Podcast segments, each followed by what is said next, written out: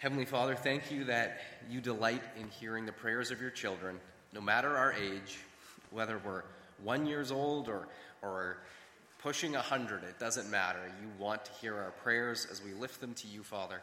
And so I pray that this week you would stir in our hearts just a desire to come to you in prayer. And that um, as we gather together corporately, as we pray as families, as we pray privately, that in each one of those, Lord, we know you will hear us as you hear us today. And so draw us to yourself. And now, Father, as we open your word, as we listen, give us uh, open hearts, open ears, open minds to hear and receive and follow through on what you have for us this morning. I pray that you'd speak through me, your servant, in Jesus' name. Amen.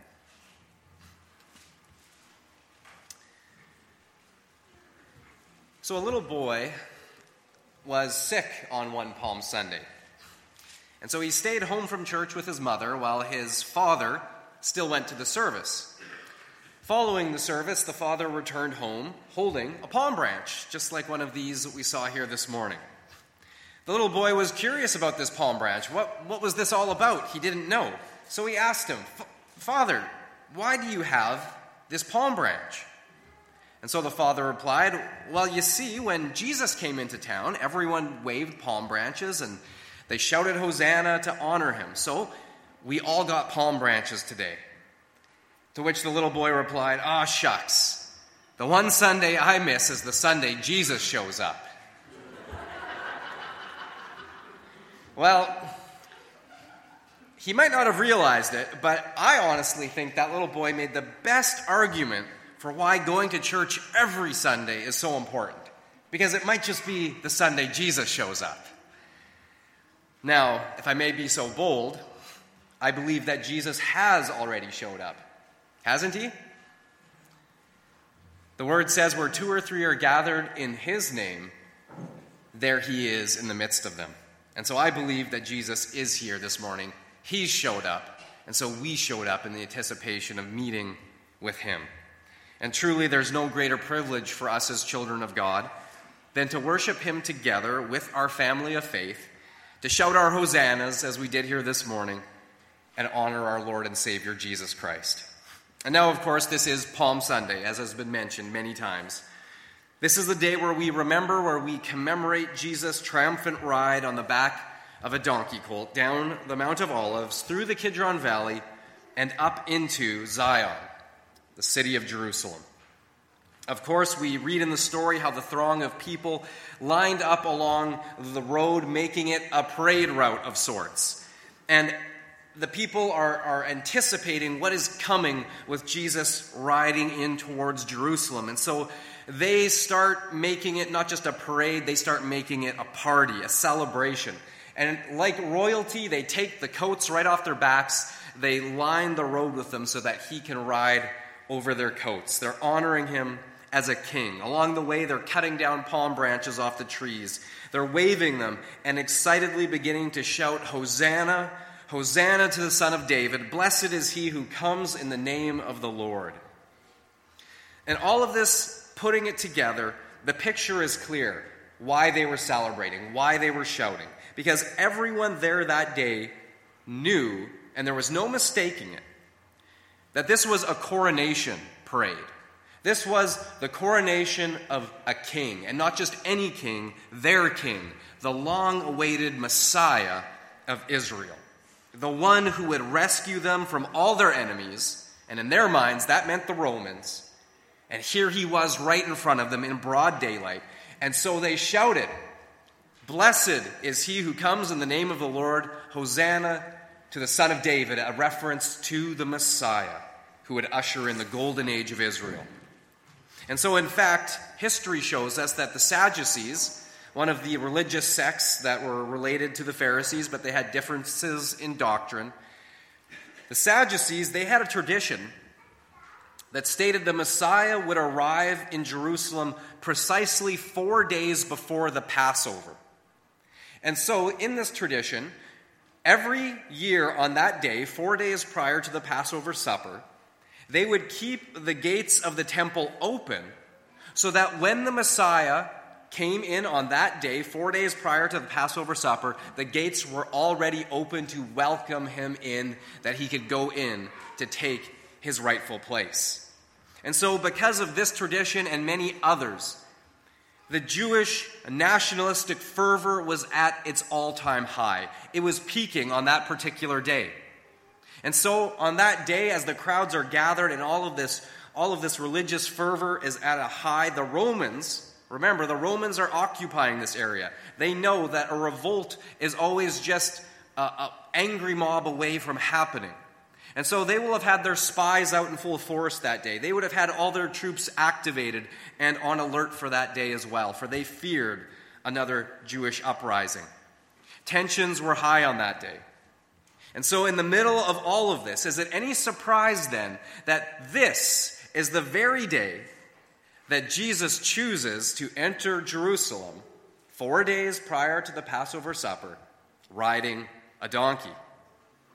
That action wasn't a coincidence either.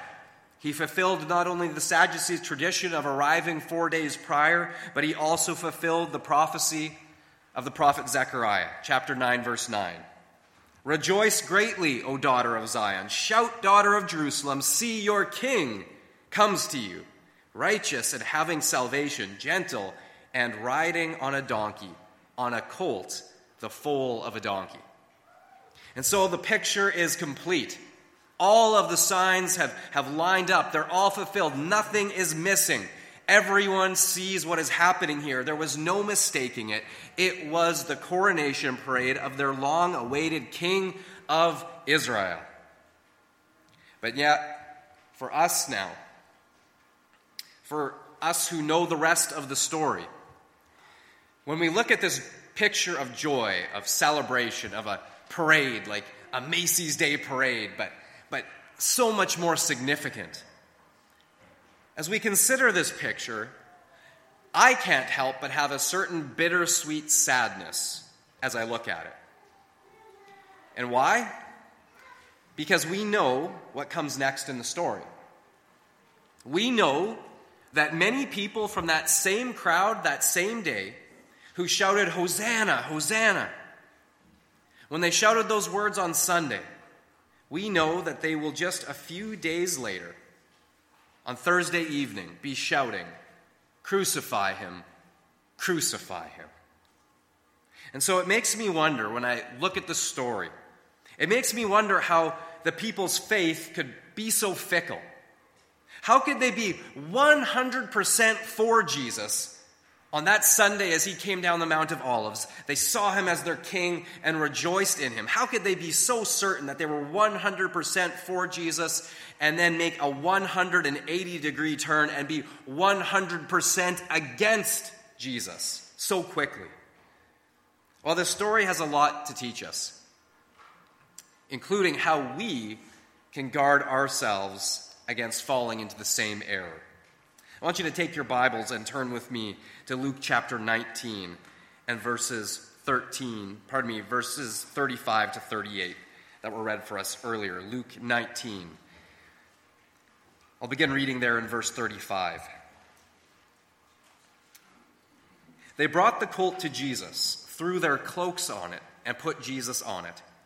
As he went along, people spread their cloaks on the road when he came near the place where the road goes down, the Mount of Olives, the whole crowd of disciples began joyfully to praise God in loud voices for all the miracles they had seen. Blessed is the King who comes in the name of the Lord. Now, what reason does Luke give for their loud praise? Why were they shouting so loudly? What, what was it that motivated them? If we look closely at the verse, Luke gives the reason. They are shouting for all the miracles they had seen. So I want you to consider this obvious fact, yet it's very significant. Consider that many people in the crowd that day had eaten their fill and then some of Jesus' miraculous loaves and fishes. Others in that crowd had seen him heal cripples and restore the sight of the blind. Some will have even experienced Jesus casting out a demon from a loved one, or possibly even themselves. But most recent of all, everyone was still buzzing about Jesus having raised Lazarus from the dead a short time earlier. Put the whole package together, and it makes sense why they are shouting for all the miracles they had seen, because there were so many and they were so sensational. And so we can't fault the people for being excited about the miracles that Jesus performed. But now, knowing what comes later in the story, this little line by Luke gives us a clue and a small glimpse into what motivated them to praise Jesus so loudly. For we see that their praise was not so much about Jesus himself as it was about what Jesus could do for them. To put it another way, their faith was not Christ centered, but self centered. You see, so long as Jesus was miraculously feeding them, healing them, and in their minds about to forcefully drive out the Romans, so long as he was doing what they wanted, then they were all in for Jesus. 100%, we're behind you. But the moment the miracles stopped, the teaching became too difficult, and the call to follow him became contingent upon carrying the cross of self sacrifice. The moment they saw Jesus not as a conquering king, but instead as a beaten and disfigured criminal, a man who no longer looked like a deliverer who could rescue them from the Romans. And then once they heard the lies being said about him and the accusations hurled at him without him saying so much as a word in self defense, once it became clear that Jesus could no longer do anything for them, they rejected him. They rejected him not only passively, but actively. For when presented with a choice, when Pontius Pilate gave them the choice of freeing Jesus or Barabbas, the notorious criminal, they chose to free Barabbas. And then finally, when Pilate asked them, who will bear the responsibility for Jesus' death? I don't want his blood on me. And he washes his hands symbolically. He says, Who will bear the responsibility? We read that with the same voices that had shouted, Hosanna, they now shouted with one voice, Let his blood be upon us and upon our children. So, how could so many shift from praising Jesus to condemning Jesus so quickly? Just four days. Well, I believe it was because, again, their faith was self centered and not Christ centered. Now, I know this question is going to seem obvious, but I think we often miss something very important. So let me ask you the question, anyways. Who is your faith centered upon? Jesus or yourself? Let me put it another way. Are you more interested in glorifying Jesus in all aspects of your life? Or are you more interested in Jesus blessing all aspects of your life? Which is it? Which is the number one priority for you?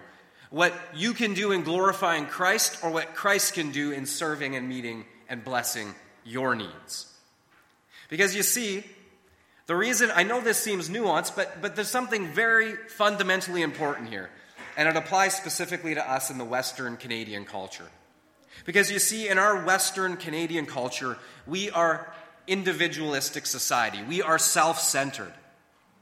And this idea of my individual freedom and rights and our self centered focus here in the West, it has helped foster within us the notion that Jesus and his church is here to serve me and my needs rather than the other way around. And you see, the truth is, we exist for Jesus. We exist for Jesus. Jesus does not exist for us. We exist for him. Not for our own comfort, our entertainment, or our personal advancement. For it is in Christ that we live and move and have our being. We exist for him. And in Philippians chapter 1 verses 20 to 21, the apostle Paul wrote, I eagerly expect and hope that I will in no way be ashamed, but will have sufficient courage so that now, as always, Christ will be exalted in my body, whether by life or by death. For to me, to live is Christ, and to die is gain. Now, as we hear those words by Paul saying, For me to live is Christ, to die is gain, that the only thing I'm worried about is having sufficient courage that my body, in its death or in its life, will glorify and exalt Christ. Do we, as the Western Canadian church, as Christians living in this self centered culture, this me first way of living, do we even begin to understand this concept? That whether by my life or by my death, the highest, most glorious aim is that Christ will be exalted in my body? The late evangelist Billy Graham, he wrote this in his uh, 2011 article. And he wrote this as his analysis of the current Western church in the United States. And I believe the same applies to us here in Canada as well. He wrote this To a large extent, the American church has become merged with the world. It has adopted so many of the world's ideals and standards that it has lost its ability to stem the tide of crime, deception, and immorality that is sweeping the nation. For millions of church members, there is no deep commitment to the cause of Christ, no regularity of attendance at public worship, no sacrificial giving, no personal religious discipline. And as I said, I believe that statement is an accurate analysis for us in Canada as well. For when it comes to faith in Christ, many people, many people know what to say. They know how to say it, and they even know how to look the part.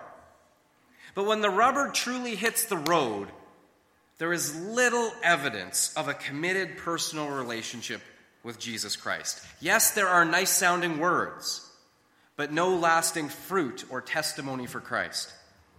And this is what I believe that we are seeing to a large degree happening here on the Mount of Olives, happening with those Hosanna shouting crowds on Palm Sunday. I believe we're seeing a picture of this. Not all of them, of course, but many of the people that day were saying the right words, but there was no true commitment. Certainly not the kind of sacrificial, cross carrying, to the death commitment that Jesus demanded of his disciples. It reminds me of the legend about an ancient village in Spain. There, the villagers learned that the king would pay them a visit for the very first time in their village's history. The king had never visited their humble town before. And so excitement grew, anticipation. What do we do to honor the king's visit? We must throw a big celebration, was agreed upon. However, it was a small and humble village, not wealthy at all. And so the poor villagers, with their few resources, were wondering how could we honor the king? Then someone came up with the idea. We have vineyards in the area, and most of us make our own wines. That's what we're known for. And so the idea was for everyone in the village to bring a large cup of their best choice wine to the town square. And there they'll, they'll do something very unique. We'll pour it into a large vat together and offer it to the king for his pleasure. And so when the king draws the wine to drink, it will be the very best wine that he's ever tasted. And so the day before the king's arrival, hundreds of people lined up to make their offering to the king. They climbed a small stairway and poured their gift through a small opening at the top into the large vat. Finally, the vat was filled up to the brim. Then the king arrived, was escorted to the square with much pomp and ceremony, and there he was given a silver cup and was told to draw some wine representing the very best that the villagers had to offer him. And so he took that silver cup, he placed it under the spigot, he turned the handle, he filled the cup, and then he drank deeply. But almost immediately, the king spewed the liquid from his mouth. It was not fine wine, instead, it was nothing more than water. You see, the villagers had reasoned I'll withhold my best wine and substitute water. Because with so many cups of wine in the vat, the king will never know the difference. The only problem was each of them thought and did the exact same thing. Today on Palm Sunday, it is incredibly easy. It is incredibly easy for us to gather to offer Jesus our hosannas, to wave the branches. But do our words and actions today represent what is truly in the wellspring of our hearts? Are we giving Jesus our very best, the fine wine of true commitment and selfless devotion, or are we giving him some lesser, watered down version? Because remember, the king knows the difference. So today, choose to reject any and every aspect of a self centered faith. And instead, focus your faith and life on Christ and Christ alone. Withhold nothing from the one who withheld nothing from you. And so, now returning to our text in Luke 19, let's continue to read verses 39 to 40. Some of the Pharisees in the crowd said to Jesus, Teacher, rebuke your disciples. I tell you, he replied, if they keep quiet, the stones will cry out. Now, here we see something else happening. The disciples' shouts of Hosanna were contagious. And the Pharisees quickly recognized that as Jesus prayed near Jerusalem, the crowd was swelling in size. It was growing. More people were picking up the Hosanna chorus. And so they told Jesus to silence his disciples so that the crowd would stop growing. But Jesus' response, that even if he did, the rocks would cry out, shows just how euphoric, loud, and contagious the praises were. Jesus' popularity was at an all time high. And of course, everyone loves to be a part of what's popular, right? Everyone wants to cheer for a winner. You know, bandwagon fans, you know, it's tough to be a Winnipeg Jets fan right now. I know it is, right? They're down, they've lost two in a row. Everyone's hiding their Jets hats and jerseys in the closet, right? We want to be a part of a winner. And I guarantee if somehow the Jets pull this out and they go on to win the Stanley Cup, you will find out wow, there's 10 times more Jets fans in Killarney than I ever thought. We call those bandwagon fans, right? And we make fun of them. But, but it proves the point. We all love to be a part of something popular. And it's safe to say that many of the people who gathered along that parade route to throw their coats on the road, wave their palm branches, and shout Hosanna did so simply because right then it was popular. It was the trendy thing to do. Jesus was the hot ticket. The excitement of the crowds was contagious, and following Jesus in that moment was incredibly easy. But now hit the fast forward button to Thursday night, where another crowd, or better, a mob, was gathered. Jesus was suddenly no longer popular, no longer the hot ticket. The mood was very, very different. And suddenly, following Jesus was no longer easy. In fact, it was dangerous. And so, then, stirred up by the Pharisees, the new chant became Crucify him! Crucify him! And this chant too was contagious. And right then, it became the trendy thing to do. And so, with one voice, they chanted, Crucify him. And so it begs the question where are the adoring crowds now?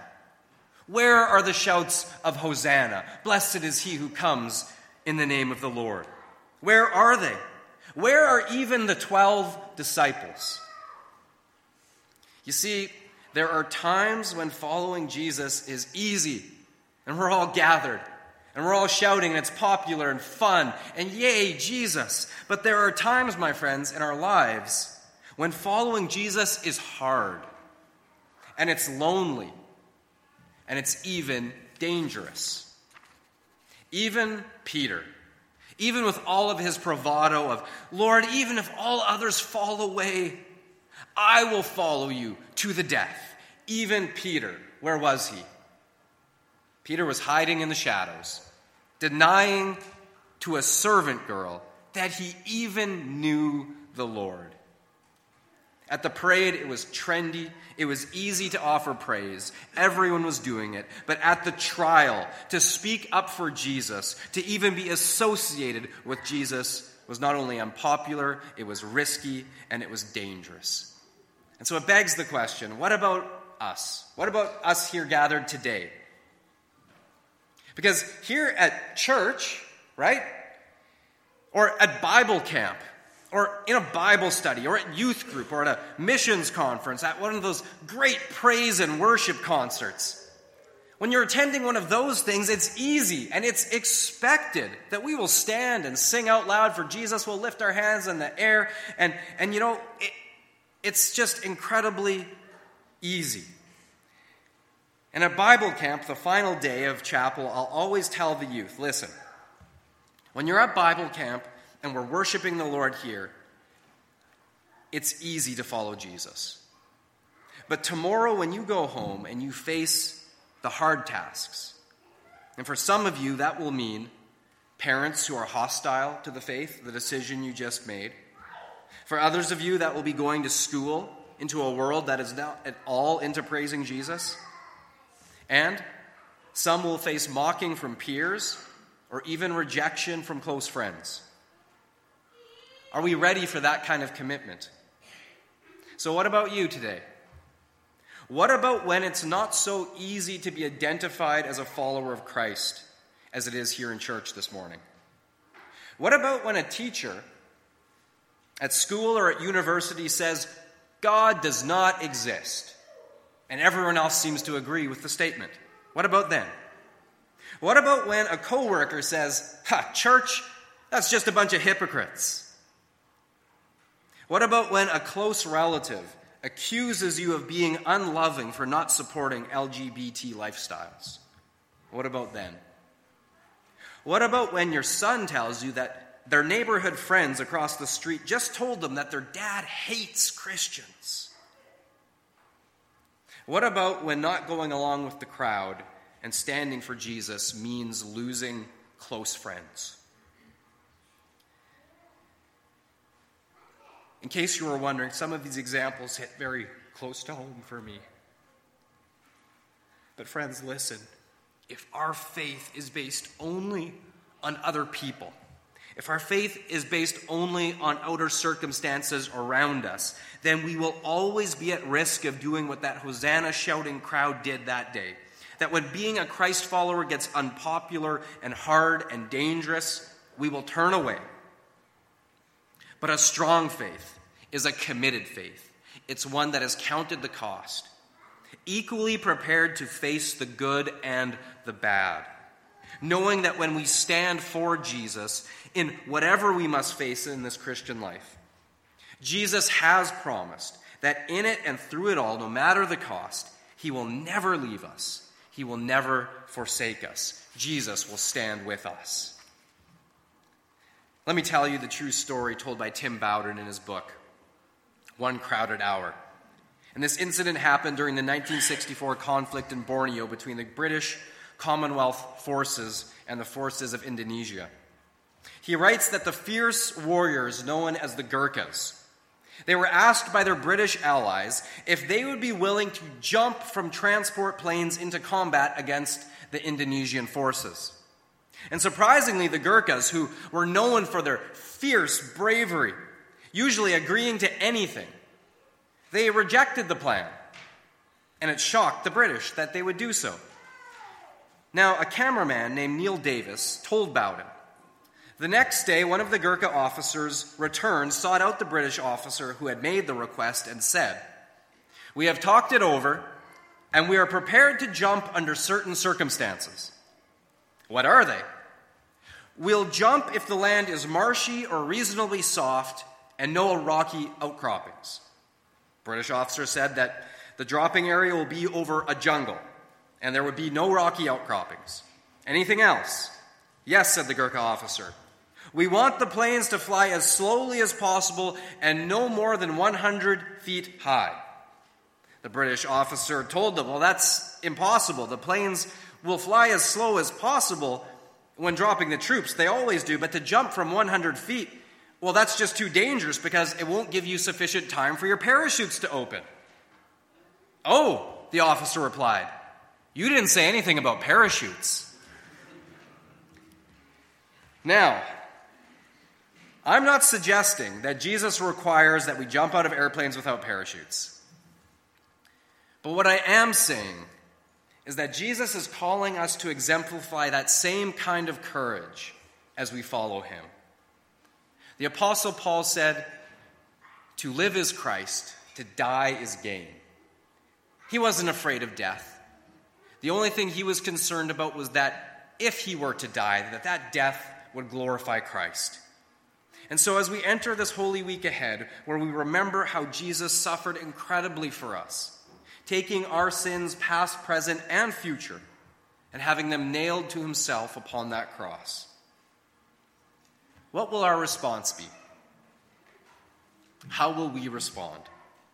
So, let me encourage you once more to not live a watered down faith, to not give hosannas lightly or glibly, but to instead commit ourselves fully to the one who gave himself fully for us, and to withhold nothing from the one who withheld nothing from you.